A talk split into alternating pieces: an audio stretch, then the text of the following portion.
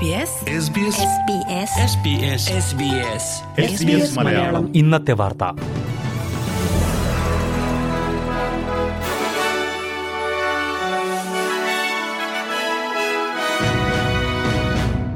നമസ്കാരം. S B S Malayalam ഇന്നത്തെ വാർത്തയിലേക്ക് സ്വാഗതം. ഇന്ന് രണ്ടായിരത്തി ഇരുപത്തിമൂന്ന് ജൂലൈ ഇരുപത്തിയൊന്ന് വെള്ളി. വാർത്തകൾ വായിക്കുന്നത് റിന്റോ ആന്റണി. ഓസ്ട്രേലിയയും അമേരിക്കയും ചേർന്നുള്ള സംയുക്ത സൈനിക പരിശീലനത്തിന് തുടക്കമായി. കര വ്യോമ നാവിക സേനകൾ പരിശീലനത്തിൽ പങ്കെടുക്കും. എക്സസൈസ് ടെലിസ്മാൻ സാബ എന്നു പേരുള്ള ഈ പരിശീലനത്തിന് പതിമൂന്ന് രാജ്യങ്ങളിൽ നിന്നുമുള്ള മുപ്പതിനായിരത്തോളം പ്രതിനിധികൾ പങ്കെടുക്കും. ഓസ്ട്രേലിയയുടെ സമീപ ചരിത്രത്തിലെ ഏറ്റവും വലിയ സൈനിക പരിശീലനങ്ങളിൽ ഒന്നായിരിക്കും ഇത്. പതിനാല് ദിവസം നീണ്ടു നിൽക്കുന്ന പരിശീലന പരിപാടി ഓഗസ്റ്റ് നാലിന് അവസാനിക്കും. ഇന്ത്യയിൽ നിന്നുമുള്ള പച്ചരിയുടെ കയറ്റുമതി സർക്കാർ നിരോധിച്ചു. ബസുമതി ഒഴികെയുള്ള മറ്റെല്ലാ പച്ചരികളുടെയും കയറ്റുമതിയാണ് ഇന്ത്യ അടിയന്തരമായി നിരോധിച്ചിരിക്കുന്നത്. കാലവർഷക്കെടുതിയിൽ വിളകൾ നശിച്ചതിനാൽ ഇന്ത്യൻ വിപണിയിൽ അരിയുടെ വില കൂടിയിരുന്നു. ഇതാണ് ഇപ്പോഴത്തെ നിരോധനത്തിന് കാരണമായി ഇന്ത്യൻ സർക്കാർ പറയുന്നത്. അരിവിലയിൽ ഒരു മാസത്തിൽ മൂന്ന് ശതമാനത്തിന്റെ വർധനവാണ് ഇന്ത്യയിലുണ്ടായത്.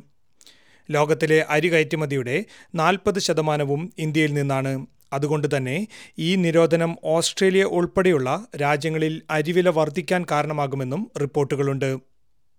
നാഷണൽ വെൽബീയിങ് റിപ്പോർട്ടിനെതിരെ പ്രതിപക്ഷം.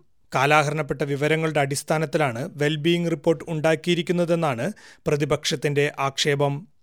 ജീവിത ചെലവ് മൂലം ഓസ്ട്രേലിയക്കാർ ബുദ്ധിമുട്ടുന്നുണ്ടെന്ന് മനസ്സിലാക്കാൻ ട്രഷറർക്ക് ഒരു റിപ്പോർട്ടിന്റെയും ആവശ്യമില്ലെന്നും പ്രതിപക്ഷം കുറ്റപ്പെടുത്തി. എന്നാൽ ട്രഷറർ ജിം ചാമേഴ്സ് ഈ ആക്ഷേപങ്ങളെ തള്ളിക്കളഞ്ഞു.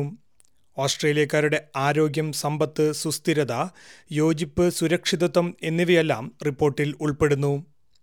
പുതിയ പഠനങ്ങളുടെയും ജനങ്ങളുടെ പ്രതികരണങ്ങളുടെയും അടിസ്ഥാനത്തിൽ റിപ്പോർട്ട് നവീകരിക്കുമെന്നും ട്രഷറർ ജിം ചാൽമേഴ്സ് പറഞ്ഞു. കോമൺവെൽത്ത് ഗെയിംസിന് ആതിഥേയത്വം വഹിക്കാൻ ഗോൾഡ് കോസ്റ്റ് സന്നദ്ധത അറിയിച്ചു. കോമൺവെൽത്ത് ഗെയിംസ് നടത്തുന്നതിൽ നിന്നും വിക്ടോറിയ പിന്മാറിയ സാഹചര്യത്തിലാണ് Gold Coast mayor Tom Tate സന്നദ്ധതയുമായി മുന്നോട്ട് വന്നത്. രണ്ടായിരത്തി ഇരുപത്തിയാറിലാണ് കോമൺവെൽത്ത് ഗെയിംസ് നടക്കുക. എന്നാൽ രണ്ടായിരത്തി മുപ്പത്തിരണ്ട് ബ്രിസ്ബെയിൻ ഒളിമ്പിക്സിന് ക്യൂൻസ്ലാൻഡ് കൂടുതൽ പ്രാധാന്യം കൊടുക്കേണ്ടതിനാൽ ഈ നീക്കത്തിന് സാധ്യതയില്ലെന്നാണ് ഫെഡറൽ ക്യാബിനറ്റ് മന്ത്രി ജെയ്സൺ ക്ലെയർ പറഞ്ഞത്.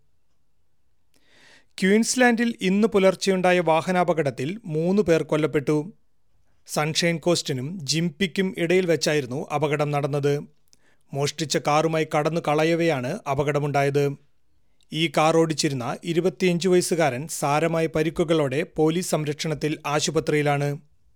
മോഷ്ടിച്ച കാറിനെക്കുറിച്ചും അപകടത്തെക്കുറിച്ചും കൂടുതൽ വിവരങ്ങൾ അറിയാവുന്നവർ മുന്നോട്ട് വരണമെന്ന് ക്യൂൻസ്ലാൻഡ് പോലീസ് അറിയിച്ചു. ഇതോടെ ഇന്നത്തെ വാർത്ത സമാപിക്കുന്നു. ഇനി കൂടുതൽ വാർത്തകളും വിശേഷങ്ങളുമായി ഞായറാഴ്ച വൈകുന്നേരം ആറു മണിക്ക് വീണ്ടും വരാം. ഇന്നത്തെ വാർത്തകൾ വായിച്ചത് റിന്റോ ആന്റണി. SBS SBS Malayalam. ഇന്നത്തെ വാർത്ത.